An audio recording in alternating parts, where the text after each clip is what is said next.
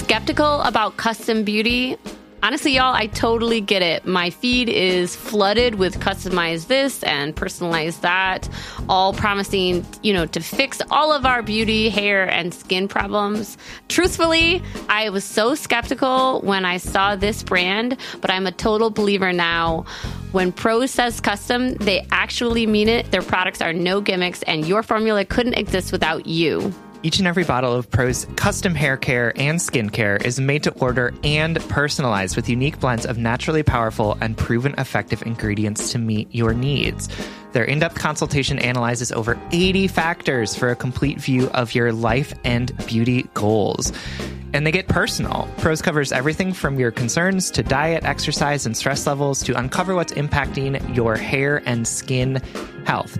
Did you know, for example, that Minneapolis has like weirdly hard water, which apparently was affecting my hair? So, like, some of the ingredients that they put into my hair care was to like deal with the fact that we have hard water. Wow, I love that. They also asked me things like, you know, because I have had a baby recently, like, are, am I still breastfeeding? What are my hair goals? And I also really appreciated they asked, like, how much effort do you want to put into your hair? Yeah, because like I'm at the point, you know, I used to let, yeah, I used to do those, you know, put effort into my appearance, but now it's like I just want to be able to walk out of the door without feeling self conscious.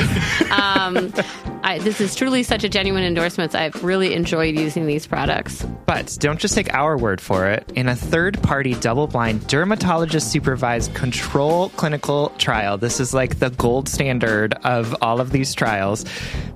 Prose proved that personalization works better than off the shelf alternatives. Try it for yourself and get your healthiest hair in 30 days or your money back. Prose is so confident that you'll love your results that they're offering our listeners an exclusive trial offer so you can see the difference custom care can make. 50% off your first subscription order at prose.com slash just break up. That's P R O S E dot com slash just break up for your free consultation and 50% off your one of a kind formulas. Prose.com slash just break up.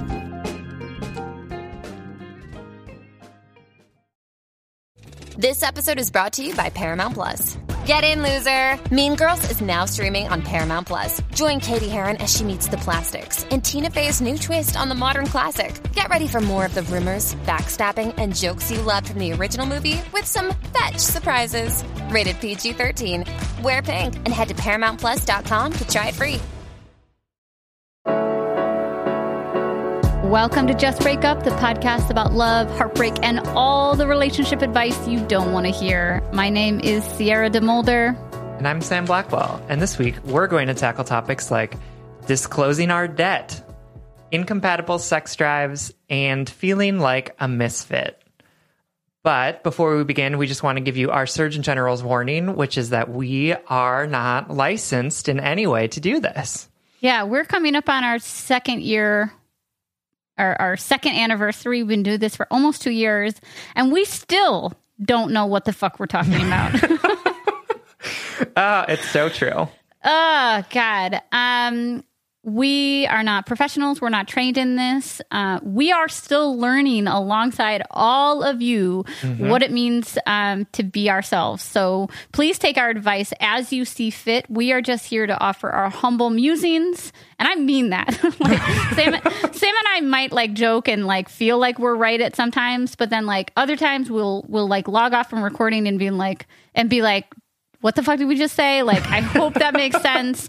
I hope we didn't come off as assholes or, or, or, oh my God, maybe this advice was wrong. You know, um, we, we're, we offer all of this to you guys humbly and gratefully um, for the space that you help us create. So please take our advice as you see fit.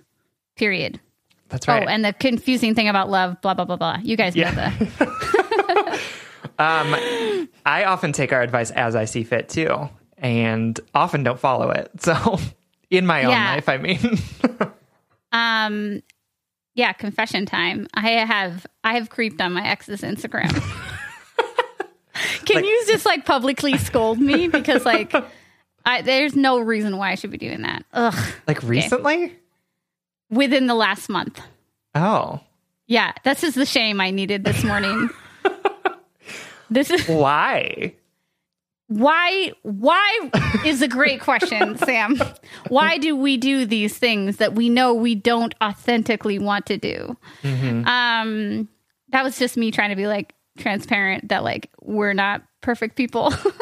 But but now that i've got my daily dose of shaming um i'll think of you next time. Um Okay, so uh, our check-in topic today is um, we want to talk about Pride, and we want to talk about Pride Month and the history of Pride Month and the connection to um, the global conversation that's going on right now that is uh, d- attempting to dismantle um, the idea of policing and dismantle white supremacy um, or the ongoing dismantling of white supremacy. So yeah, um, happy Pride, everyone. Um, yeah, do you, what do- what do you want to say about? Can you give us a little history lesson in Pride? I guess. Um, yeah. So Pride Month is a celebration that we all have um, as a remembrance of the Stonewall riots, which occurred in New York City in um, 1969, uh, which was when uh, police went in to raid the Stonewall Inn um, in New York City and um, which they had done multiple times before, which was a gay bar that was owned by the mafia. Um, yeah, so the the police uh, went in and raided the the Stonewall Inn because at that point it was um, illegal to be uh, queer, basically, um, and there were a number of uh, laws on the books, um, specifically uh, against people who were not dressed in the gender that they were assigned at birth, right? And there were laws on the books that you had to wear at least three articles of clothing that matched your uh, the gender you were assigned at birth. Um, and so people, the police would literally have people take their clothes off and make sure that they were wearing the proper underwear or undergarments uh, that matched their their gender assigned at birth. So um, that happened, and people got fed up, right? And it was literally a riot against the police that started this movement. I mean, the movement had been happening before that, but this was really the galvanizing moment that Yeah. that sort of changed the way that people uh, perceived themselves and perceived their rights uh, in this country. And it was led by black trans women. That's right. Um, uh, Marsha P. Johnson and Sylvia Rivera were uh, two. Um, you know, I don't think they actually identify as trans. Um, right.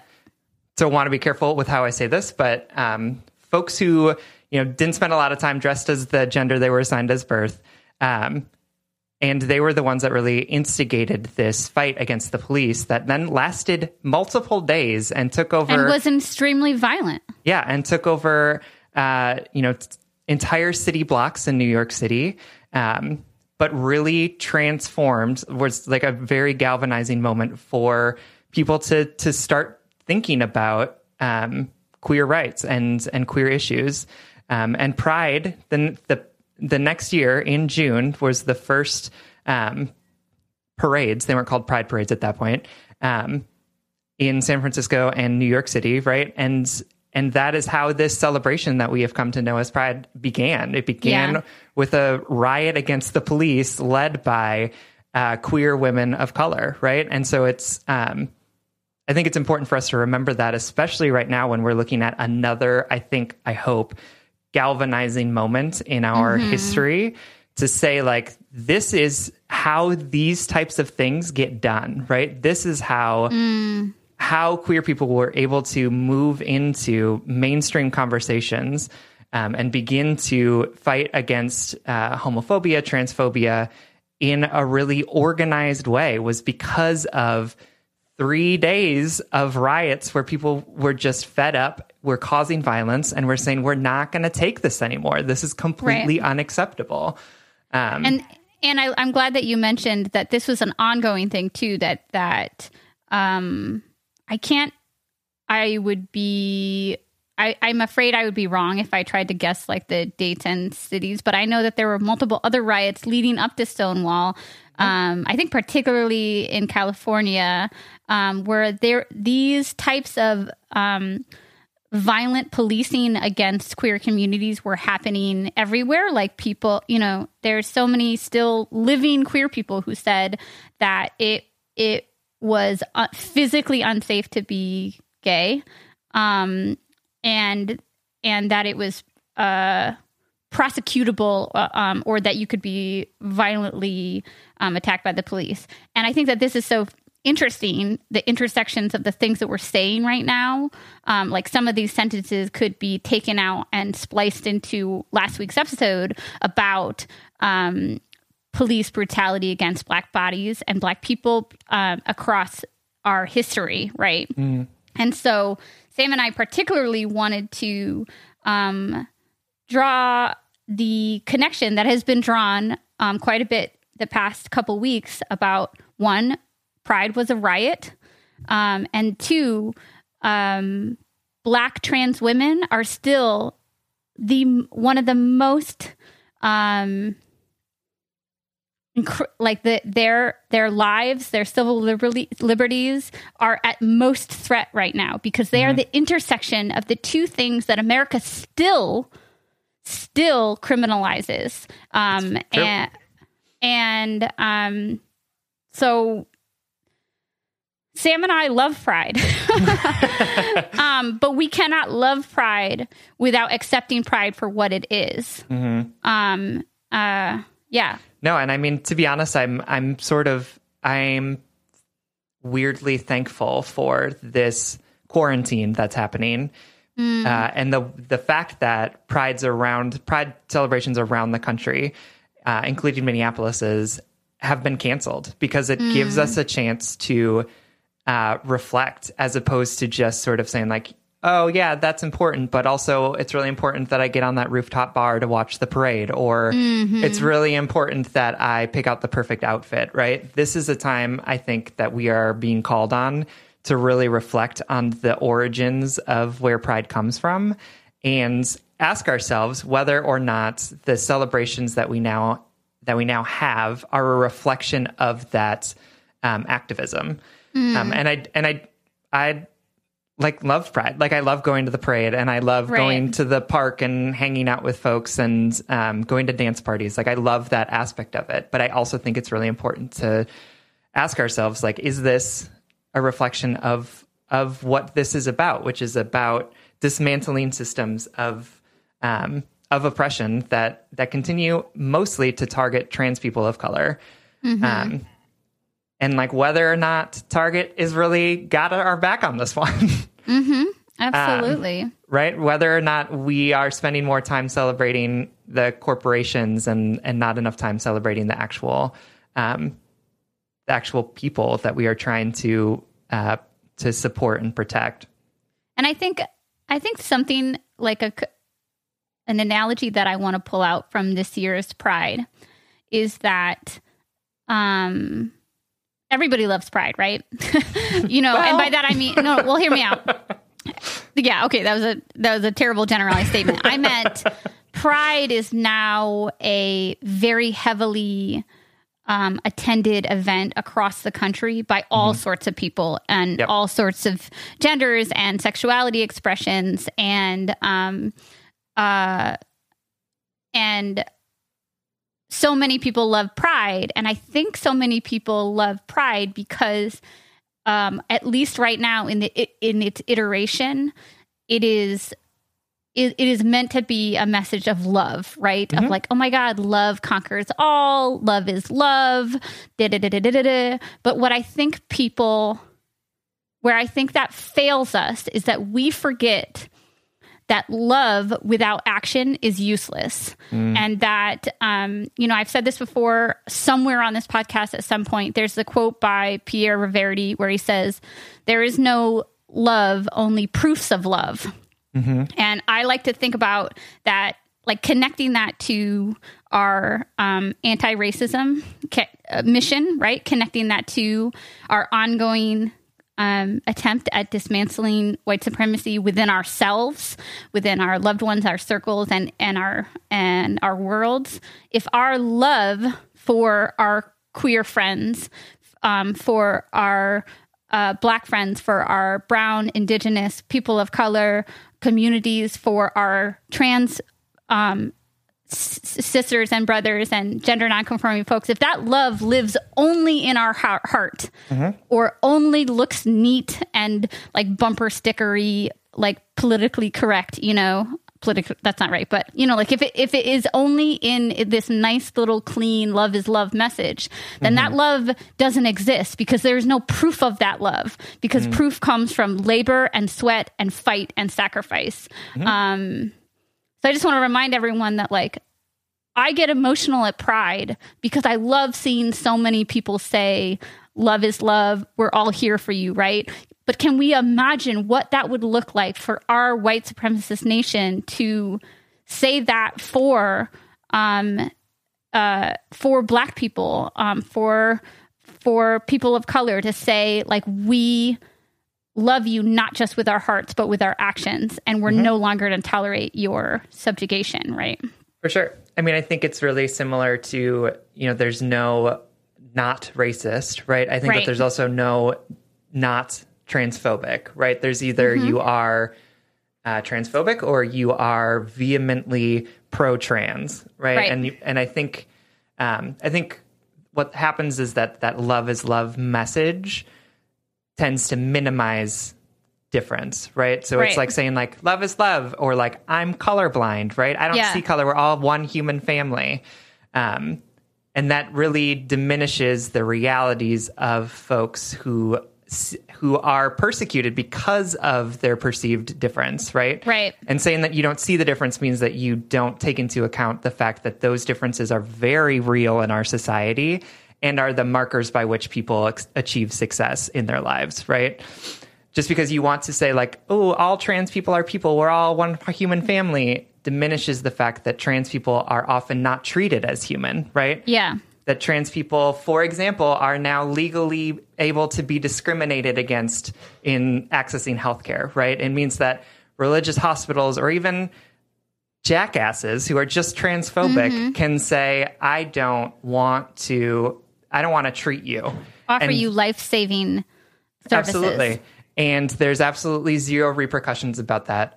Uh, as of Friday, as of last Yeah. Friday, which coincidentally was Yes. the anniversary of the Pulse massacre, in which 49 uh, Latinx, mostly queer people, were gunned down in a in a bar. So, Yeah. um, I think that this is just a, a These are time. connected. Yes, Yeah. for sure. And this is just a, I think, a time to remind ourselves that this fight is not fucking over, uh, and that this conversation around uh, love is love is love is really makes us feel really good, which is good because sometimes like we need to just feel good, right? In this. Mm-hmm. But also remember that like not everyone loves us, right? Even though love is love is love, there are people that are constantly working against us, right? when people when people say now is the time to choose love not fear um, that doesn't acknowledge that it is a privilege to be fearless Mm-hmm. For sure. That's real. Uh, so that was heavy. yeah i know well but i don't care because um well not that i don't i i deeply care about our listeners um but i also uh but and I deeply care about what we just said. And I think what's really amazing about our community that we're building, um, and this is a thank you to all of you, is that those things are not mutually exclusive, right? That I can be, that we can, we can speak on these things that are important to us. Um, and uh, hopefully, our Just Breakup commu- community knows um, that we're doing that because they matter to us, because we care about them, um, because we care about the issues, and because we care about them. Right? Um, we want. Uh, we want all of our listeners to know that they are loved deeply um, and intrinsically for who they are, um, and that we will um, continue the fight to make this world um, uh, equitable and just for all. Um, and I know that sounds like a fucking Hamilton line, but that's what we're fighting for, right? Liberation. Um, That's right. uh, and the fight is ongoing and the fight the fight also like uh, sorry to, to end this very un- clunkily but like the whole point we wanted to have this conversation is that pride month and these happy beautiful like love filled pride um, marches were were started in the fight and continue the fight and, and must continue the fight, the labor. Absolutely. Yeah. Um, okay, so what is one thing that you did this week to take care of yourself? Oh God, great fucking question. Um, uh, yeah, this week was uh challenging for me, um, because I have my online classes are starting this week, and Right. I struggle with a lot of um ongoing um imposter syndrome when it comes to teaching poetry. Um, so all week long, I have been in addition to like the global conversation that's going on and the stuff that's happening in Minneapolis and um I uh I've just been combating my own personal anxiety. So I've just been like humming at a seven out of 10, you know, like that constant thing. Um, I, what did I do this week? Ugh, I got poison ivy. that is not self care, but um, no. How? I was just trying to like update you about my life. Um, oh, I paid off my fucking credit card debt. Yay! Yeah, that is a, the ultimate act of self care. Like, fuck you, you fucking blood sucking, moralless company. I'm sorry. Talk about. Let's talk about rant. Is credit card companies? God, they're evil. Um, we're gonna talk about debt in the first letter. We but are. first, uh, tell me about you. What did you do this week to take care of yourself? Um, I had two instances where I hung out with people with appropriate social distance, to be Mm-hmm. Right, right, right. outside, six feet apart, around a bonfire for the most part. Um, and I did it twice this week. And both times I was sort of like, eh, do I want to do this? Uh, and both times I left feeling so fulfilled um, and like seen in ways that I haven't felt fulfilled and seen. Um, and it was really good. And it was a reminder for me to focus on the folks that make, when I leave the conversation with them, make me feel that way and spend less time focusing on the folks who leave me feeling drained after a conversation with them. fulfilled and seen. Um, I'm so glad you said that because maybe that's like a call out to our listeners to make sure that they remember that this is a marathon. This is not a sprint. Um, this are this ongoing quest for liberation um, and uh, justice is it's a marathon and while we all show up in different ways and we have different roles and we have different skills and we have different challenges, um, we all need to be able to take care of ourselves. So maybe a call out to our listeners to find something or someone that makes you feel fulfilled and seen. I love, Love that, it. Sam. Okay, let's get into our first letter. Let's do it. we shall. We're, we're going to do it right now as soon as I grab the letter. Okay. Um. Oh my god, I just got this. I literally just got this. But the this letter writer is from Deb T.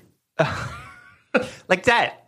Yeah, cute. Okay, Deb. I'm gonna call you Debbie. Um, Debbie is writing to us from the void, and they write, "Hi, Sam and Sierra."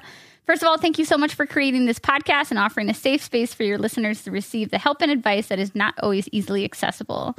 Plus, your podcast is just straight up fun to listen to, and it helps me work. Uh, helps my work days go by quicker since I have started working from home during this pandemic. I'm a 24 year old, and I have recently moved in with my boyfriend of almost a year.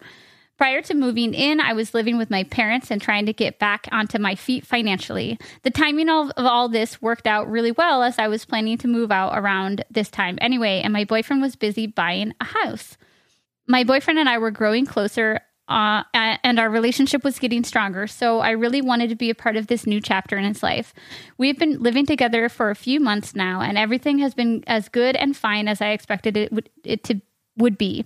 Prior to moving in, my boyfriend and I discussed what I would be able to afford afford for rent, and he has a pretty good of understanding of my income and financial responsibilities. I pay a small amount for rent, but I also help out in ways that I know he appreciates, such as buying groceries, cooking and cooking meals for him every night. I love to cook, and it makes me feel good to do this for him as he does a lot for me, like putting a roof over my head and allowing me to live a comfortable life. He makes more money than I do, but we overall have an equally giving relationship. He pays for things for us and for me, but that is because he knows that I will always return the favor. I was previously in an emotionally abusive relationship and I did a ton of inner work in order to have a healthy and happy relationship, such as the one I am in right now. But there is one thing I haven't told him uh, th- about me that makes me want to vomit every time I think about it, let alone tell him about it. I want to continue having a healthy and happy relationship, and I know that I will have to put my big girl pants on and talk about it eventually. But honestly, I would just rather not. But I know I have to. I am about $40,000 in debt, which makes me actually want to hurl and cry while I type that out and admit the mess I've gotten myself in. The debt is a combination of student loans, canceled credit cards, and my current car payment that I am s- successfully paying off. My backstory to this mess is that I never came from a place where money was easy or displayed in a healthy, responsible way. My parents had me when they were young, and they did everything they could for me, and I appreciate them uh, for that so much. The only thing is that I saw my parents living from paycheck to paycheck as I was growing up. So this is something I've become subconsciously uh, accustomed accustomed to and learned from. My parents also taught me that money is something to be earned and responsible for at a young age, which is a really good thing and a huge factor to my mature mentality that I have around my career and personal successes. I applied for a student loan so that I could afford to get an education, so that I could get a good job and pay off my student loan. Along the way, I made a few dumb decisions that have put myself uh, through a lot of financial stress. The last four years felt like jumping through flamed, uh, flaming hoops one after another, and I've finally gotten to the place where I feel like I can breathe again. About eight months ago, I quit a low paying and overly stressful job that I secured after graduation to pursue the new career path that was somewhat related to my education. This was the best decision I've ever made. The company I'm, I'm now employed at has been my savior for my mental health and financial situation. I'm making 10 grand more than I was last year. I have amazing benefits, a match corporate savings programs, and to top it all off, my company is paying for me to continue my education part time.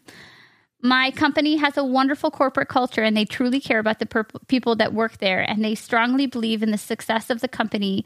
Uh, sorry, they strongly believe the success of the company is because the people within that company. Professional development is highly encouraged here, and I find this really exciting because I've worked so hard to get where I am now. And all I want in life is to do well for myself and be financially stable. I honestly can see the light at the end of the tunnel as I continue my career here. I know that it will be possible to chip away at my debt and that I can correct my old financial habits that were never serving me well. The only thing is that I don't see this being a quick fix. I think this will take about five years or more realistically. So, my answer is how do I have this tough conversation with my boyfriend when I feel that the time is right? I would like to start a future with him and one day be able to buy a house together, but I do need some time to do some major damage control. I also don't want him to think less of me or even worse, be afraid that I'm going to somehow make my debt his problem. I don't want him to be worried about it in any way that is not helpful to me. I feel like telling him will create a lot of change in our relationship, and I'm fearful of this turning into a love triangle between me, him, and my dad. Thank you so much for taking your time to read this. It's such a difficult thing for me to open up and talk about. Any help or guidance would be very much appreciated. Yours truly, Deb T. Oh, Deb, Debbie, thank you so much for writing into us. And I think that this, um, that this will be something that a lot of people can re- relate to because Yeah. turns out a lot of people have a lot of debt. I straight up like Sam and I say that we love you all, but I just want to stress like I fucking love you guys. I love all of you and Deb, I love you immediately upon reading this letter because I all I want to do is give you a hug and tell you how common this experience is and how not broken you are and how not of a failure you are and how incredibly lovable you are even with $40,000 in debt. Um yeah, I, I just I was- fucking love you all so much. no, honestly, I was struck in your letter, Deb, about how much, y like how much time you spent justifying why you're in debt in this Yeah. letter. When Yeah. I will tell you at the beginning, Sierra and I were both like, "Cool, yep, forty thousand. Cool. Nothing. I mean, I don't know what it is. Like we can talk about what type of debt it is and like what that means to pay it off and how you should what you should pri- be prioritizing. But like, I just think it was it was interesting for me to read your letter and say like, wow, Deb really feels like she needs to justify why she's in so much debt in this when it's not. Sam and I are never judging how you right? got there anyway. Um, and I think that lots of people aren't going to judge you for how you got to that place either, right? And I think I think debt is such a weird thing because it's like because we're told all the time that it's such a horrible thing to be in, and yet we live in a society where debt is it's impossible to avoid debt in our society, right? Like uh you might look at me and say like you are i'm financially stable because i own a home and i have a car and whatever. But like yeah i have a car but technically the bank owns it uh, and i have a house but technically the bank owns it. So like it's not i am also significantly in, large amounts of debt and Right. yet like by society's standards i have achieved a level of success even though i'm in more debt than $40000 i'll tell you that much and I want to like zoom out for a second because like this is like the um great awakening of us like calling out systems around us. Um let's talk about why so many people are in debt too. S- Not even not even touching on capitalism, right? not even why like- not, not let's even get to the heart of the matter well, I I want to say like um did you have a good financial education in your high school? No, I learned how to write a check. That was it. right right um uh we talk about sex education in high school and the experiences were so varying but i think it's the same for money too like um beyond honestly being able to balance a checkbook I was never taught about what does it mean to take out a credit card? What does it mean to budget? What does it mean to have student loans? Um, taxes? Who the fuck doesn't tell people about, like why i'm sorry as a self-employed person an artist no less who has to do my own taxes like it's such a f- like I the fact that i the fact that i wasn't educated about this by my public education um it's it's it's a it's a big bummer. And um, shout out to my teachers out there. Like i know you all cannot parent all of our children. Mm-hmm. and that's not what i'm asking for you. I'm asking for systemic change in our understanding of education. Like how are we preparing young people to succeed in the world?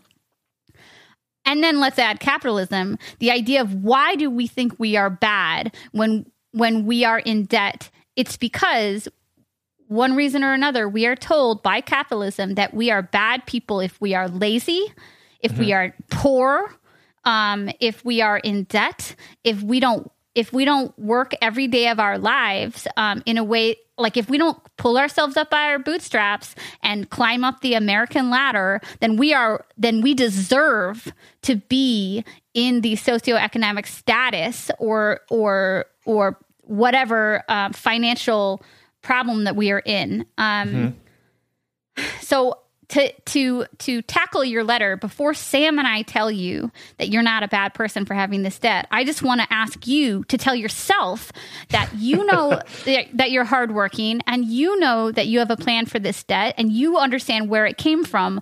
But even if you didn't know where it came from and you made some dumb choices and you're and you're struggling to have a, a full time job, that doesn't make this debt um, a marker of some less worthiness of you. Um, Yeah. Yeah, Sorry, no, just that's needed real. to like, I- it's like- rant about ca- capitalism for a second. capitalism shames us for being in debt and yet requires us to be in debt, right? Because we are not equipped, we're not paid enough to be able to afford things that that are actually wealth building. Uh, we have to Wealth rely building. on What a great on the word. Mm-hmm. banking systems in order to get those things. We have to rely on systems of white supremacy in order to get those things because, like, I can afford a house because my parents had a house, and like Mm. my parents afforded a house because my grandparents had a house, and my grandparents had a house because my grandfather fought in World War II and was offered a GI loan to purchase his first house in the suburbs, which was not granted to people of color. So, Mm. right, like this is all, these are, and Ibram Kendi talks about this in um, in How to Be an Anti-Racist, but you cannot have capitalism without racism and you cannot have ca- racism without capitalism. Like they are just so firmly braided together um, that it is uh, that it is impossible to separate the two of them. Absolutely. Um, And Anyway. as so- someone who, no, we're not done yet, Sam. Okay, got it. as someone who just recently paid off her credit card bill, finally, which, my darling Debbie, I accrued being an asshole.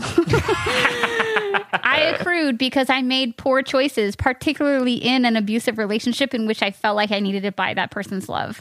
Um, And that is the most disgusting, like, thing that I can admit about myself, but I, I have to accept that to be true, right? Um, and I and I say that to comfort you that like we all get ourselves in situations that we're not proud of, but that doesn't affect our worthiness. Um, credit card companies are fucking soulless devil business that are. In I'm I'm swear to God, I'm so sick of them that are intentionally confusing, predatory. Ugh, they. You think that you can chip away at things like this, um, but because of um, their predatory fucking deals with their points and bullshit like that and the the interest that you accrue um there I, I just I think of credit card companies as like pure evil. they just take it they take advantage of people and they keep people stuck. Um and and they're just like the most anti-community thing I could ever think of. End credit card rent. No, and yet, you know, Yeah, if you want to get to no, if you want to get to a point where you can uh, you can purchase a house, right? Or if you Yeah. can purchase a car, you need to have established credit, and that means that you need to get a credit card, which is I just want like to learn about the history so of credit up. too, because I'm sure that shit is fucking racist too. I'm like. 99.9% sure that I've read an article about how racist it is. So, Yeah, yeah, and and like the foundations of it too. Like where where did it come? Where did this system come from? And um, okay, sorry. anyway. Railing against the system. But let's talk about you, Deb. Debbie, my my darling. Um, All of this to say that you should not, that I understand. yeah, yeah, we just why, yelled Yeah, right. ten minutes straight about. I can understand why you are feeling the shame around your debt. Like, and it's because this has been taught to us that debt is the marker of of a bad person, right? But we want to say to you that that you don't need to feel that shame because Yeah. that's not true. You are And- still a good person, even if you made dumb decisions that got you further into debt. Doesn't matter. You're still a good person. You are still worthy of love. You are still a wonderful, amazing person. Uh, and it doesn't matter that you are $40,000 in debt because money is made up anyway. So, And that's like the least Sam sentence ever. Like words of affirmation plus like imaginary money. What? money is made up. It's just a No, collective agreement. I can't- collect that's going to be like an instagram quote money is a collective agreement um okay so the other thing i wanted to say uh, deb is that when i started my debt paying journey um a couple things. One, a lot of people in my close inner circle that I shared this with said what I'm about to say to you, which is I think this is important. Like, hey, congratulations. Like, congratulations and good for you for being brave and looking at your finances because looking at it is the first step. So, welcome to this journey that we so many people are on. Um, I'm really fucking proud of you. The other thing I want to say is when I like decided to tackle my money shame and my debt. A huge part of that was because i um excuse me like a huge motivator for that. Once i said yes this is what i'm going to do something like that fueled me was the fact that the more i talked about it granted i'm like a chronic oversharer but the more i talked about it with my friends and my inner circle the more i realized everyone is in debt that every single one of my loved ones had a some amount of debt, whether it would be $150,000 in student loans or it was uh, $5,000 on an old credit card that they had never that they are dealing with now. Or maybe it was $30,000 on their house and car or whatever mm-hmm. like that. Every single person I was close to has date, debt. And that is the for me it was so healing to realize that I wasn't a broken idiotic person for having debt that I was actually in the majority. So Sam and I said that in so many words, but I just earlier, but I just want to say that that like mm-hmm. a lot of people you know have debt. Um, the second uh, Boyfriend probably has debt. just like just gonna call it out. you whispering is my new favorite aesthetic for this podcast. You creepy ASMR ghost. um, Your okay. boyfriend probably has debt. like, Yeah, let's be honest sure. about it, because most of us do have it. And I want to say too, the number of your debt, yeah, that is very large and intimidating, but that is not the largest number I've heard in the last year, and that is totally tackleable. It is tackleable. Um, Yep. Is that a I word? yes, it- Tackleable. It's a tackleable box. Get it? Tackle box. Okay, we gotta fucking focus because this, is every, this happens every time we don't record for like two weeks. Is that we're like, right. um, We're all over the place. So, but okay, so I have had to talk about my debt with two major relationships. I have I have had to say, I love you so much. This is going so well. There's a part of me that I'm incredibly ashamed of, and I need to like I need to come out to you in a way as like a debt owner. Um, and I want to like see you and empower you in that moment and know that that is a huge moment um, and a scary one for you. And I also want to disempower that moment and say, this is just like every other moment of intimate sharing with your partner because there's nothing wrong with having debt. So, how you can have this conversation is the way you would have any other important conversation in your relationship. You would set out a time for it. You would make sure that he wasn't distracted or in um, like dealing with other things at the same time. And you would support yourself. You would you would do self care practices on yourself. Make sure that um, you know that what you want to say. Sometimes I like when I'm nervous, when I like came out to my dad, I like wrote myself little notes of things that I wanted to say because I knew that my anxiety would take over my communicative brain and I would lose all um, ability to like say what I wanted to say. So you can like write little notes to yourself. Um, and I know that people appreciate when we give you little scripts. I think that something like this could could I think this could go something like um, I really love you and I've really loved this relationship. Um, I want to share something about myself that I haven't shared yet because I'm deeply ashamed of it, but I'm really working on not being ashamed and instead being proactive about it. And I want to include you in on this journey. Um, and I know, Deb, to your point, like that you don't want him to feel bad or feel stressed out that it's going to be his debt. You can articulate all of that, but make sure you're articulating it in a way that serves you too. Like, I, I want to bring you into this, ex- this, this experience, not because I want you to fix it for me, but because I want you to know who I truly am. Um, and I'm really working on not judging myself for this um, and instead being proactive to build the financial future that I want. Um, and that is like kind of hella sexy to me.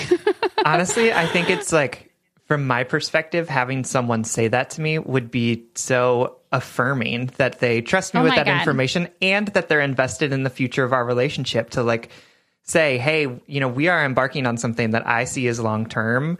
And I think it's important that you know this about me so that we can both go into our decision making around finances with this knowledge, right? Because otherwise, he might be under this uh, this idea that you know you're going to be able to to put all of this money into a new house, or um, that your credit is really good, and so like you can both sign on a mortgage and buy a bigger house than than he would be able to afford on himself by himself.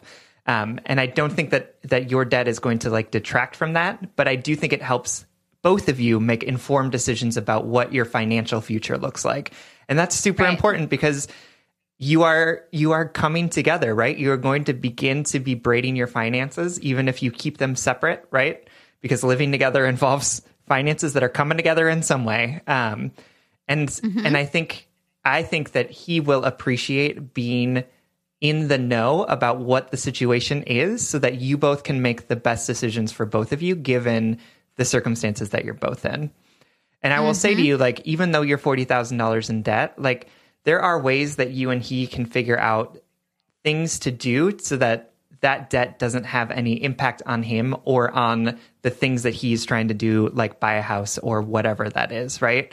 Um, you can figure that out. There are a multitude of different of different options, and I think I think we've been taught that, or at least I was taught, right? Because of the way that my parents lived their life was that like, oh, no, when you get together, your finances come together, everyone shares everything. Um, you have joint checking accounts, your both of your names are on the mortgage, like all of your money goes into one pot. And the reality is, is that doesn't have to be what your financial future looks like, right? Um, Right. It could be that he's the only one on the mortgage. It could be that you're both on the mortgage, or it could be that he's like, cool, let's work on paying down your debt first and get to the point where we can buy a house, right? There are a multitude of different options available to you, but you can't have any of those options until you talk about it frankly and honestly with him. And I Absolutely. and you can do it. It's just like having any other conversation about something that you are feeling shame about, whether or not that shame is justified.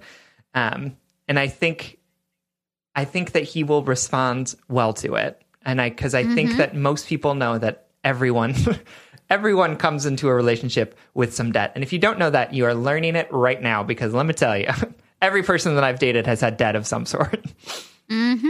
Absolutely. Um, I've talked about this on the podcast before, but of course, we need to um, leave you with a couple tools about, uh, you know, financial freedom, budgeting, uh, dealing with that. Um, in addition to the program called You Need a Budget or YNAB for short, which helped me uh, get debt free um, over the last 18 months or so. Um, I also just recently started to um, follow the work of three amazing um, Black uh, women who are financial planners on Instagram and who just like all of our other like favorite self-help people you know who share quotes and stuff like who share um all of this great financial knowledge. And my big thing for you deb is like if you want this to be a part of your uh of your future it takes a little effort every day right?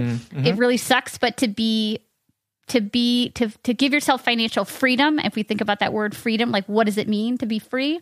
We have to start breaking down our understanding of money debt how we handle finances every day a little every day. So i've really been enjoying the content of uh, these are all instagram accounts um, of journey to launch all one word. Um, and as well as Make Real Cents all one word like Make Real Cents as in like money c-e-n-t-s and the Budgetnista um, the Budgetnista n-i-s-t-a all one word on instagram. Um, yeah uh, I, I really enjoyed having all of their content in my Instagram feed so that when I'm sitting down lazy, uh, not lazy, when I'm sitting down relaxing on a random afternoon scrolling through Instagram, I don't just see um, my friends and family and my mental health reminders. I see reminders about how to be money minded in a way that empowers me and um, empowers the communities around me. So, Absolutely. That's great. thanks. You should check them out. You would really like them too. Yeah, I Um, got my start in doing financial support for folks, um, and like just realized. I think having to do that uh, in partnership with other people um, taught me how fucked up the financial system is, Oh my God. So and at the same up. time taught me like, oh, it's really not that. It's really not that challenging to to think about ways that you can you can do finances in a way that benefits you. Like Right. you can It's you can it- take out that credit card and pay it off every month and like Right. instead of what I think I would have done if I were 21 years old and not had Right. this opportunity to learn about this which would have been like oh credit card cool I've got a $10,000 limit that means that's $10,000 in free money yeah, totally. Um, uh, I also want to add that Journey to Launch is a podcast too. Um, cool. It's one of the Instagram accounts, um, and that I listened to the first episode uh, like a week ago when I was when I was dealing with my debt. Um, Cool. Well, De- uh, Deb, we hope that this helps. Um, and to anybody out there right now feeling money shame and anxiety, um, where we see you um, and we acknowledge all that you're processing right now, you can do it. You can um, face this shame and disempower it. Cool. Deb, we love you. Thank you so much for writing. Thank you for writing. All right, y'all know that Sam and I record every single episode of Just Break Up virtually. So I literally see this beautiful person on Zoom like multiple times a week. And every time Sam pops up into Zoom, I comment on their outfit. And I swear, like 99% of the time, I'm like, oh my God, that outfit is so cute. Where did you get it? Sam says Quince. You too can upgrade your wardrobe with luxury essentials at unbeatable prices. Quince is here to transform the way you shop with a range of high quality items priced within reach. That's right. They have 100% Mongolian cashmere sweaters for $50, organic cotton sweaters, washable silk tops, and timeless 14 karat gold jewelry. And the best part, all Quince items are priced 50 to 80% less than similar brands. By partnering directly with top factories, Quince cuts out the cost of the middle person and passes that saving on to us. And Quince only works with factories that use safe, ethical, and responsible manufacturing practices and premium fabrics and finishes. I love that. Y'all have heard me talk about my leather bag that I use as both a laptop bag and a diaper bag. And I love it because Love honestly, it looks really cute in every single circumstance that I use it. Indulge in affordable luxury. Go to quince.com slash justbreakup for free shipping on your order and 365 day returns. That's Q-U-I-N-C-E dot com slash justbreakup to get free shipping and 365 day returns. Quince.com slash justbreakup. All right, Head and Heart workers, you know I'm all about tackling our money shame and becoming fiscally empowered, regardless of how much money we make or how much debt we have. I think it's such a crucial step in our own self acceptance and empowerment. That's why I love that today's episode is sponsored by Rocket Money. Rocket Money is a personal finance app that finds and cancels your unwanted subscriptions, monitors your spending, and helps lower your bills. With Rocket Money, you can see all of your subscriptions in one place. And if you see something you don't want, you can just cancel it with a tap. You never have to get on the phone with customer service. They'll even try to get you a refund for the last couple of months of wasted money and negotiate to lower your bills for you by up to 20%. All you have to do is take a picture of your bill, and Rocket Money takes care of the rest.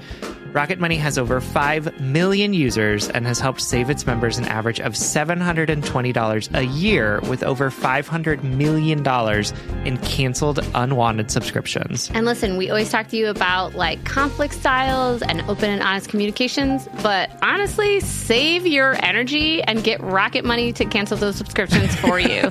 Stop wasting You money. don't need to practice that. Yeah. We don't need to do head and heart work with like customer service representatives. You know what I mean? Like, just like use the middle person. just get Rocket Money in there to help you do what you need to do.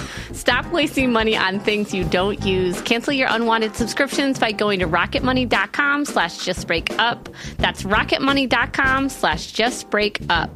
rocketmoney.com slash justbreakup. All right. Our next letter comes from Nicole, who is writing from Anxious Asta- Attachment Styleville, which is Sierra's The town where I was yeah, born. Sierra's the mayor of that one. Beat ya. Uh, salutations, Sam and Sierra. I threw in some alliteration there for my fellow English majors. Firstly, thank you, thank you, thank you for sharing your experiences and advice. Your honesty and vulnerability is not only endearing, but more comforting than you know. And I have recommended this podcast to literally everyone. I am a cishet woman in my early 20s, and I've been in a relationship with my cishet boyfriend for going on eight months. He is one of the most self aware, considerate, kind, and verbally affectionate, hey yo, men I have ever met, let alone dated. And in almost all ways, we are happy, healthy, and comfortable together. From, for some background on me and the way I function, I have a history of childhood sexual abuse, and I have been sexually harassed and assaulted by multiple men in adulthood. I've been in counseling for many years to help me deal with this and other things. Can I get a hell yeah for parental abandonment? And it doesn't affect me in much in the day to day. Mostly it manifests in that my brain unconsciously compartmentalizes normal time and sexy time. And because of the mental and emotional effort it takes to work through that, I don't have a very high sex drive. Luckily for me, I found a wonderful unicorn man who doesn't have a high sex drive either. Still, it happens pretty frequently that I'm in the mood when he isn't. In a previous episode, Sam talked about his relationship with sex, and it reminded me a lot of the conversations I have with my boyfriend. He told me that he likes sex and fully enjoys having it, but it isn't something he thinks about that often, and he really doesn't feel the need to have sex more than once or maybe twice a week. He has also said that this is never because he isn't sexually attracted to me. It's just that he thinks I'm beautiful, like a classical piece of art. Seriously, where does he even come from? And he doesn't really get sexual feelings at those times, which objectively makes sense to me. Any issues surrounding our sex life stem from my anxious attachment style than anything. Surprise, surprise. Realistically, having sex once or twice a week isn't infrequent. It I think it just feels that way because I know my sex drive is higher than his and it makes me anxious. As much head and heart work as I've done and am still doing, it's hard not to feel like rejection when I want to have sex and my boyfriend doesn't. Logical brain mm. knows that he's just tired or stressed or enjoying my company in a different way. Reactive brain, on the other hand, is off in the corner shouting things like, Hi, yes, do you remember that time your ex didn't want to have sex with you anymore because he stopped loving you and then he broke up with you two weeks later? My point being, it takes a lot of self soothing and active emotional work in those moments to keep myself from spiraling. And I don't want him to feel like he needs to validate me, although I know he would if I asked. There is also the added complication that he's dated women before who didn't respect that he couldn't always perform and didn't want to when they wanted to. And I know it will be hard for him to speak his truth when we're not in the same headspace. Sometimes I'll ask if he would be willing to swap non sexual back rubs. I can't do sexual back rubs because of trauma, or play with my hair instead, and I can see that he's relieved, but I also don't want him to feel like he owes me something for not wanting sexy time, so I don't always do that. I know this is probably a little disorganized. Sorry, folks, I didn't make an outline. But it's all to say that I have a lot of anxiety about this, and I don't want to give any of it to my boyfriend, who is beautiful and good and already has too much of his own. I feel like you might each be uniquely qualified to speak to this issue and wondered if you might have any advice for how to redirect thoughts or validate yourself in moments when you want to be sexually intimate and your partner isn't in a place to reciprocate that. All experience and honesty are entirely welcome. In the meantime, I'll be throwing down with my reactive brain out here in anxious attachment style Ville. Thank you for everything. Well, Nicole, thank you so much for writing. Um, I think that the heart of this letter is something that particularly a lot of people have struggled with struggled with during quarantine. Mm. Um, that it's like us anxious attachment folks. We have more time with our significant others if we're partnered. Um, and so we're more sensitive to the, well, what does this mean sort of anxious mind spiral that happens um, that Nicole talked about here. Mm-hmm. Um, so I, I want to focus n- not on just sex because this isn't just about sex. This is about, as Nicole writes, being able to talk to the, talk to their reactive brain um, and and have it feel honored and and acknowledged while also not in the driver's seat basically mm-hmm. um do you so just remind me like do you relate to that type of inner struggle like is that something that you navigate i know it is in some ways but you're not an anxiously attached person um no i mean i have for sure been in times when i um when I when like an action or an anxious attachment style does come out. Um, mm-hmm. And I think a lot around sex because I think that there's so much shame that is involved in sex, or we've been taught so much shame about sex um, that it becomes like really heightened and really triggers anxieties, at least yeah. for me. Um, and partly, An understanding of desire and desirability. It's so complicated. For sure. Um, and also like I think sex is where I've been taught that I'm most broken.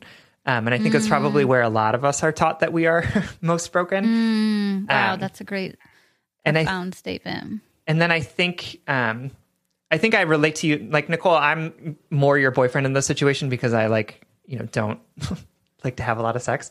Uh, but I I do feel um I do feel like this idea that I think is permeating your letter of like a level of brokenness that you don't want to put onto your partner um, mm. is really is really striking for me um, because I think like you are not broken.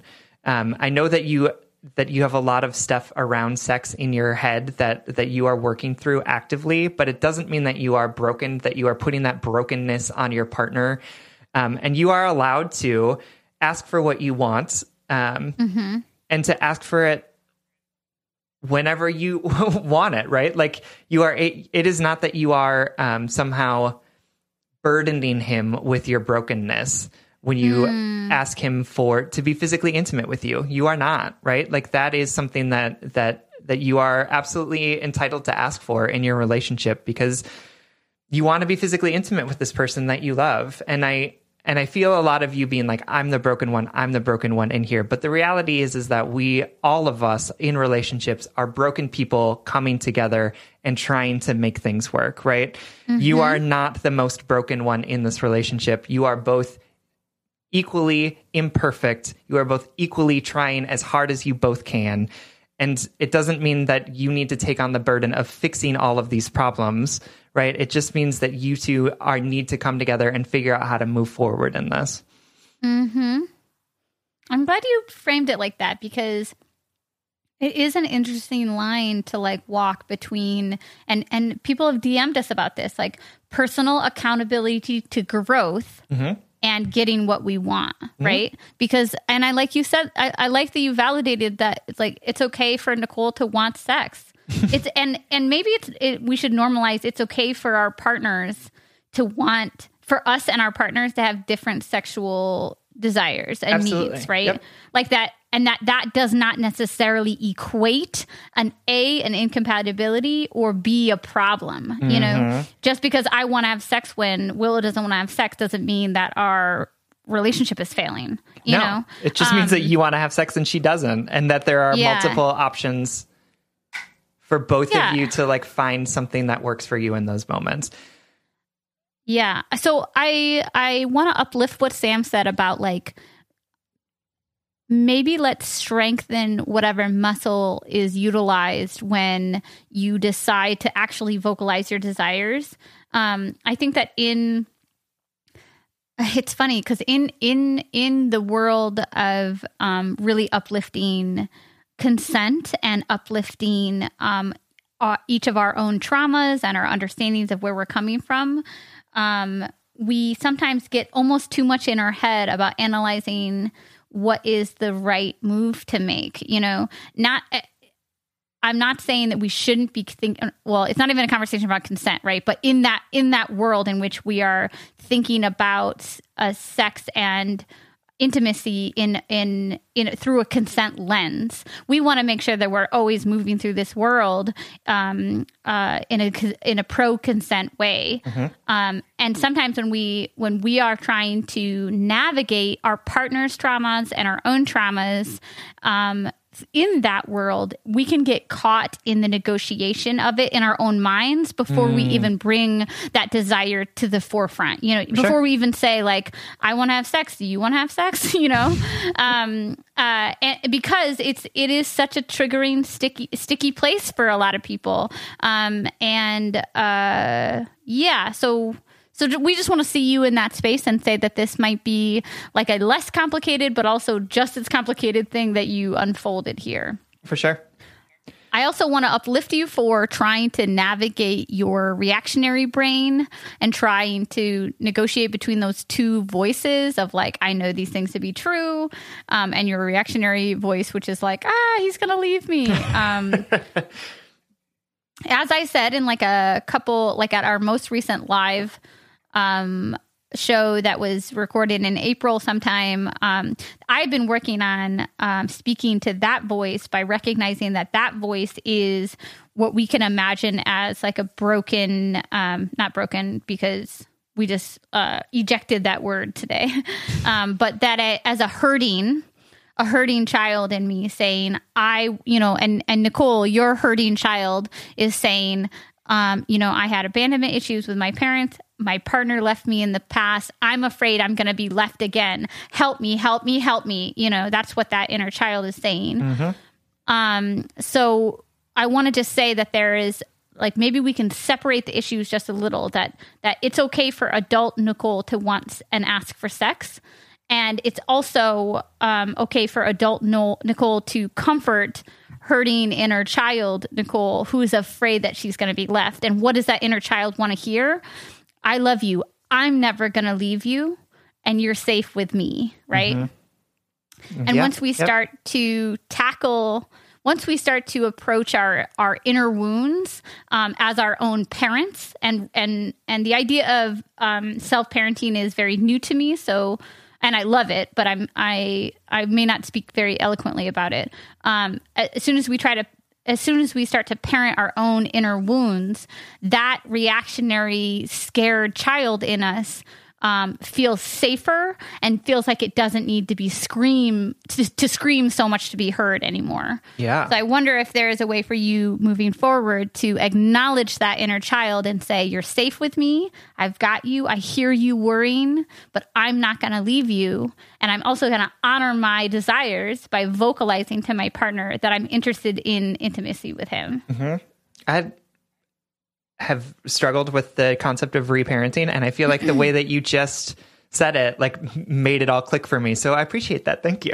Oh, good. I'm so glad. Yeah. It's it's I I similarly it's I've known about it, but I feel like I I am still learning about it and I'm very interested in it because I think it is a really crucial tool to talking to our wounds and to mm-hmm. talking to and to being our authentic selves, right? Mm-hmm. Because we are we struggle to be our authentic selves when we let the hurt parts of us speak for us. You yeah. know?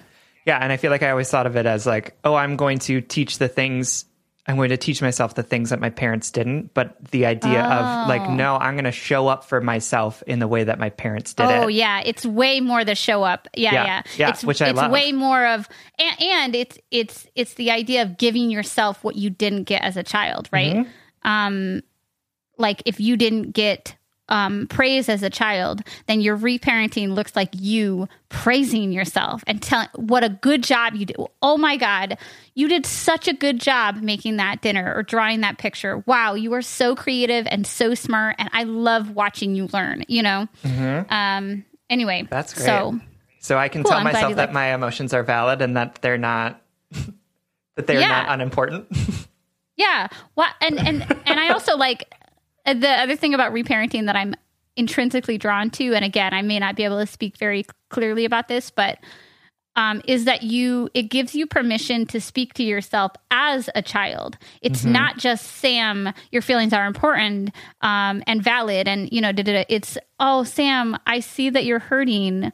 That must have been really scary, or it must be really hard to carry all these feelings. You know, like, and I think we as adults we forget that we sometimes we need just such the simple level of love and accept, acceptance. You said earlier to be seen, right? Uh, to to be um, fulfilled and seen.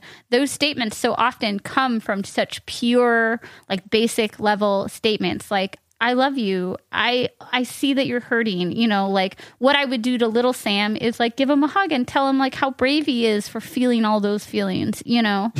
Um shut up. no, that's great. It's just like that's so funny because like I love my parents, both of my parents to death, but that was not my experience. yeah. no one Well, held me and they- said it's it must be scary to feel those things. I was told Yeah. it's better than a sharp stick in the eye. So it's not the first time you've quoted that.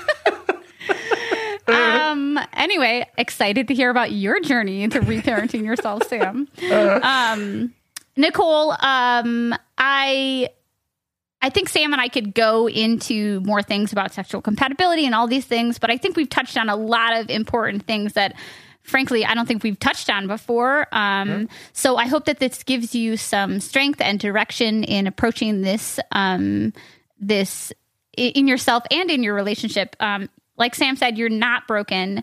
Um, you are navigating something that's really nuanced, um, but you're doing it the best you can. And now, hopefully, you have a little bit more, a couple more tools in your tool belt. So, Yes. And I would say just one piece of advice that I think has been really helpful for me um, in the past is um, is communicating to your partner that it's not just that it's not just about sex, it's about like physical intimacy, right? Like I want to have sex with you because like yes, I am sexually attracted to you. but I also want to have sex with you because I want to be physically intimate. So if we if you're not in the mood to have sex, are there other things that we can do to be physically intimate together? Which I think your your back rubs and your your playing with your hair are like great examples. Bathtubs, naked bathtubs. Remember? Yes, honestly, and also like I want to talk. I could t- spend a whole episode talking about normalizing naked time, uh, Oh, which yeah. is like a real challenge for me. Um, but I think that those like saying those things of like, oh, you don't want to have sex? Okay, that's great. I would still love to to share some physical intimacy right now. Would you Mm. be okay with like cuddling for a little bit, or would you want to play with my hair? Because you are you are um, you are allowed to ask for sex. You are also allowed to ask for that physical intimacy that you need. Um, and he is allowed to say no to to one or both of those things, right? Um, and I think, but I think you're not going to get what you need unless you ask for it. And I don't want you to preempt, preemptively say he's going to say no, so I'm not going to ask, and instead say like, I hope that he says yes, and I hope that I can phrase this in a way that um, that affirms the, what I'm asking for and affirms the things that I need without putting undue pressure on him. Because just given your letter, girl, you're not putting undue pressure on him. like you are so you are so focused on him and what his needs are in this letter that my guess is is that you are not going to put any undue pressure on him to to be physically intimate with you. Absolutely. Nicole, thank you so much for writing, and we hope this helps. Thank you so much. We love you. Our last letter is from the fearful avoidant weirdo. Uh, who is writing to us from the void. Hi, Sam and Sierra. Thank you so much for your podcast. I've rarely seen such vulnerable, authentic, and instructive space than the one you have been sharing with your listeners. Today, I'm writing because I feel stuck, and I would love to have your take on this as well as some tough love. I am 31 years old, and I find it so freaking hard to bond with people. It looked way easier when I was younger, but then I spent my 20s between a long love best friend relationship and a job that I loved in which I have thrown myself into workaholic style. I got so deep into these things that I lost touch with all of my other friends. Two years ago, my relationship ended, and I realized I didn't want to give my whole time to work anymore. The problem being, apart from these two pillars, I didn't have anyone around. At first, I thought it was okay. I was confident about rebuilding a social circle. So I started working with therapists on past traumas. I reached out to old friends and participated in several meetups, went on dating apps, tried to get closer to work colleagues. But all of it seemed to stay on the surface. Every time I reach out to people, it always feels like they're already they already have their life going on with either their jobs, their group of friends, boyfriends, girlfriends, spouse, children, insert whatever fits here. And that I was one the one engaging without much reciprocity. I rarely got calls back, even less about getting invited to drinks. Up to a point where I leave them be when it seems that I'm just a creepy one at over asking for closeness. I've also had a few hookups, but I either get attached to emotionally unavailable men when it, where I end up being the one texting and waiting 200 years for them to answer, or I find people that want sex right away and I'm kind of a slow burner. I like the idea of becoming friends before or at least having an emotional connection. Am I weird in these in this Tinder era? Or again, I discuss with men until uh, until realizing our values are way too different. The last one revealed after two months that he didn't believe in trans people, whatever that means, and that he believes racist jokes are fun. Help.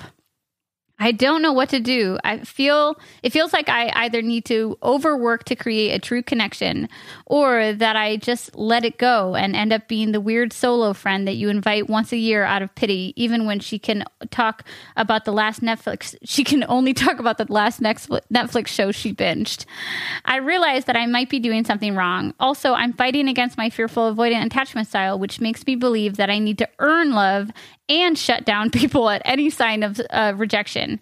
So the social lines are quite blurry to me as I don't always know what what is reality and what is created in my own mind. So, how do you build new bonds in your 30s when everyone seems to already have a busy life? How to know when you are overstepping and being needy versus being your avoidant self? How not to think that everyone is so specific at our age that it's nearly impossible to find someone new to quote click with? And how to find someone when you're a slow dater and need time before moving to second base. Thank you for reading this. You're both awesome. Thank you so much for uh, writing the fearful weird avoidant weirdo. what what can we call it? Um, what the- Weirdo. yeah. All right, weirdo, my darling. I love this letter. Um, as a 30 something, actually newly 30, what am I? 34? Yes. Okay. God. Oh, when I was a child, I, when I was a child, I thought it was like so preposterous that my parents never remembered how old they were. That they'd be like, "Oh, I'm 40 something something," or "Wait, am I?" And I, you know, like as a six year old, I'm like, "How? What idiots?" you know, like how, how can they not remember? But now I I second guess my age constantly. Anyway, as a newly 34, right? I'm 34. Yeah, okay. Sorry, I was really second guessing myself. As a new, newly 34 person, I uh, in a new city too. I feel uh, great um, affinity for this letter because it is so hard to make new friends in your 30s. And I don't say this to like threaten people in their 20s. Um, and I don't say this to make people feel even more lonely. I, I just like, I really feel this. I think that there's something about the time of your life in your 30s, particularly when a lot of people are focusing on their careers or their houses or building their or their their uh, families. And more importantly and this is true for me i feel like my most authentic self now. So i'm more protective of my time and my energy and i have more specific standards for the people i want to hang out with. Whereas in the 20s my 20s i was friends with a bunch of people that like i probably wouldn't consider being close to now. Um it's just hard to feel to break into that closeness i guess. Um do you experience this? Um, I do. I think I'm lucky to have a friend group that um, that have we've been friends for a long time, um, which is really great. But I do think that like that getting older really means also understanding that your friend group is gonna change. Um, and that people will people will understandably become more fixated on things that aren't maintaining their friendships with other people and more focused on um, the yard work that they need to do or the children that they want to have or whatever all of that is and really coming to terms with the fact that like my 20s were really defined by being really social with a group of people um, and like hanging out with them all the time and really sort of defining myself by my relationships with them um, like you know being that person that's like oh i would do anything for my friends like my friends are my family Right. and to a certain extent like my friends still are my family but our relationships have definitely changed from those times when we would just like all get dinner together go out dancing or um, you know spend time at a bonfire or whatever it is and then changing it to be like no we still love and appreciate each other but we have to do it from a distance because we have other priorities in our lives right now Yeah. I think it's um I think this is a little bit of a call out for me too. Um and for fellow uh fellow folks with with their life their lives feeling pretty set right now. And I don't just mean like um perf- I don't mean perfect or or full. I just mean even me like I, I was thinking about the question you asked at the beginning of the episode like what did I do to take care of myself? Um I Willow and I had uh, social plans like yours to go sit in somebody's um, driveway, social distancing on Friday. Um, and I chose to stay at home and do work by myself because I wanted I because I'd been struggling with anxiety and I chose not to um, work on expanding my social circle with these new people and instead I chose my own comfort and self care, which we can like debate the pros and cons of that. Like I needed that, yeah but it's not a bad thing Right. And and a younger version of me would not have been able to recognize that I needed that. Um, they, I wouldn't have been able to prioritize myself. But at the same time, as we get older, I think we are less likely to put ourselves in situations of newness um, and invest in newness. And that's my call out there is that like um, as somebody who craves connection and craves community, um, I need to make sure that I'm opening myself up to that. Um, because I I think that we can be really content with our circles, you know, and which is also real because, like the letter writer says, like people have jobs and schedules and families. Like it, it's such a hard. I feel like this is this letter touches on something that is an unfortunate hard truth. Like it mm-hmm. is harder to make friends as you get older. It, the the setting is the stage is just not set for it the same way it was in your twenties. Um, so how can we combat that? Uh, lots of people have tried um, like Tinder for friendships, mm-hmm. um, and I have found that to be unsuccessful because it's just not what it was built for. You know, um, at least I I haven't. You know, and also as a bisexual person, ident- you know, who is attracted to uh, m- more than two genders, right? Um, I it was hard for me to navigate to be like i'm looking for friends but also i would date any of you. Which is wait that's like a that's like a biphobic joke that i'm going to take back immediately because i wouldn't date all of them because i have different attractions but um anyway calling myself out left and right.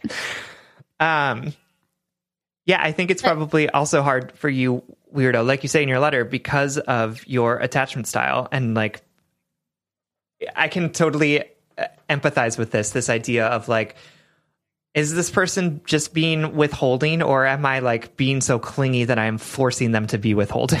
Mm. right? Um yeah how would you navigate this? Or that that sensation right there. Uh I would remind myself that whether or not this person likes me has no bearing on who I am as a person But how would you challenge yourself to like stay in it and not uh, withdraw? If if if the line wasn't 100% clear because also the letter writer is like I don't know what's real if it's like my defensiveness or like my desire not to be hurt or if this person is is really giving me signs, you know. Yeah.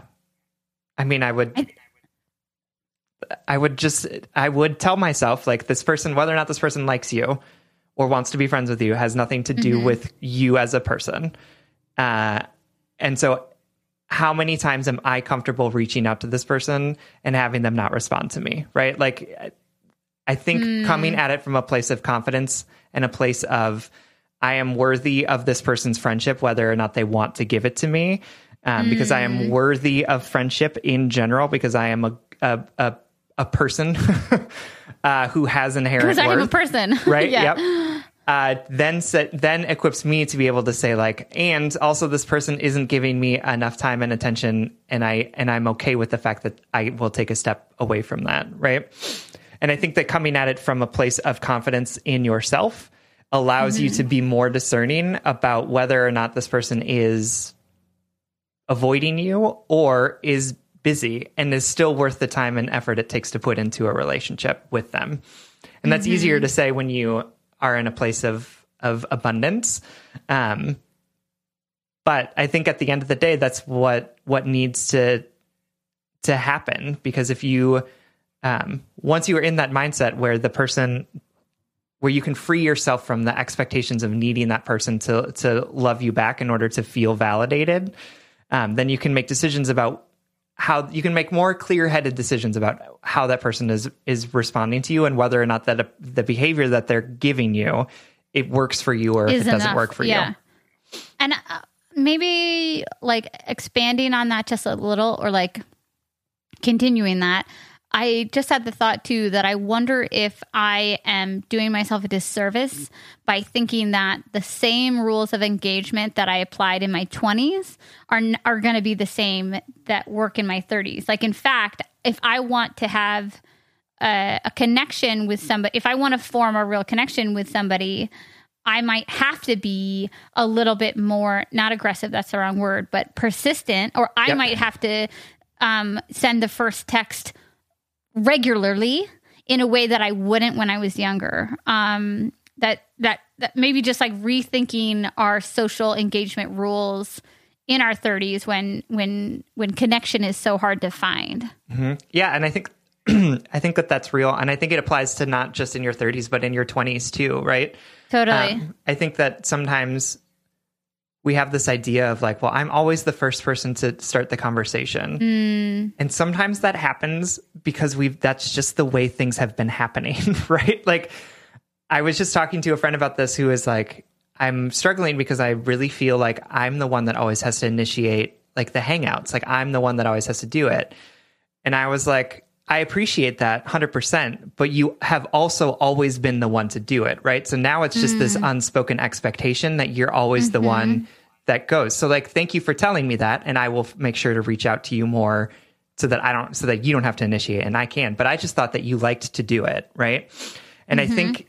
so I think that there's like I think that there are, especially in friendships, especially in new friendships, there are unspoken rules because there are so few rules around friendships. Like our understanding of friendships is so much more anemic than our understanding of like relationships. Um, that sometimes we just have to like understand that the people's that sometimes people's motivations are not what we think that they are and that sometimes we read into them too much. So if you're always the one that's initiating the conversation, maybe it's just because you've always been the one to initiate the conversation. And it's mm-hmm. not about the person not thinking about you or not liking you. It's just that this person is like, oh, cool. I know that Weirdo is going to text me today because Weirdo texts me every day. So I'm just expecting it. Right. Mm-hmm. Mm-hmm. And that that's actually agree. okay. Like if that's the way that your relationship works, that's okay. You can always be the one, the first one to text. It doesn't make you weird or needy. It just means that that's like how the the roles in the relationship have shaken out. Absolutely. I think that's a beautiful way to say it. Um, in closing, Weirdo, I think Sam and I want to to add to everything we've just said that like we see you and w- we hear you and and we acknowledge the the difficulty that is here um, and that it is a particular pain to feel disconnected and lonely um, that that is a pain that um, I I wouldn't wish on anyone um, and uh, we wish you connection and we wish you um, friendships and relationships. Um, but in this moment, Sam and I see you and and we are connected to you. So hopefully you feel some of that connection um, out in the world where you are. So thank you so much for writing. We love you. All right, that wraps up this episode and brings us to the blind date segment of our show. Every episode, we want to shout out something we love that we want to set you up with. This week, we're going to send you home with. A documentary called The Death and Life of Marsha P. Johnson. Uh, so this is available on Netflix for folks that have Netflix, um, but it is a documentary um, that follows a trans woman named Victoria Cruz, who was um, a friend and um, yeah, a friend of uh, Marsha P. Johnson, um, and sort of follows the the life and death of of Martha, or sorry, Marsha, um, who is uh, as we said, sort of the instigator of the Stonewall riots, and then um, was really roundly rejected and cast out of the activism that followed um, because of uh, her gender identity and uh, the color of her skin. Right, so um, it's a it is a remarkable story. The story of her life is remarkable and beautiful, um, and it is also very sad. Um, but I think it is such an important thing for us to be watching or watching right now. Um, in this time of pride and in this time of of civil unrest around issues uh, surrounding uh, race and surrounding uh, trans folks, um, and I just think it's a it was a really informative documentary for me to watch um, because my understanding of Stonewall and the um, the activism that followed Stonewall was was really rewritten in my understanding of this wonderful person who did so much work for the movement, and in the end, um, you know, died in a tragic way and in a way that was um, incredibly lonely. So. Um, Would check it out. It's the the death and life of Marsha P. Washington. It's available on Netflix. I love that. All right, everyone, that brings us to the end of our episode. You can like us on Facebook and you can follow us on Twitter and Instagram at Just Break Up Pod. You can slide into our DM, send us your favorite relationship memes, but most importantly, you can submit your questions about all matters of the heart at justbreakuppod.com, which is also where you can find our merchandise. That's right. Please remember to give us a five star rating and review. And you can also uh, support us on Patreon. If you support us on Patreon for uh, at as little as $5 a month, you will get an additional bonus weekly episode as well as other goodies for higher levels. Uh, that's patreon.com slash justbreakuppod. This literally helps us keep the mics on and helps us reach more brokenhearted souls who need two random strangers giving them relationship advice. Original music recording and producing by our friend Big Cats. Make sure to check out his podcast, the What If Podcast. And remember, Today and every day, you can choose to live in such a way that better aligns your current values to the future. That choice always manifests in the now. With each decision that you make, every step, every hard conversation, you move closer to the world you want to live in. Be bold in the now for the benefit of the future. And if all else fails, just break up.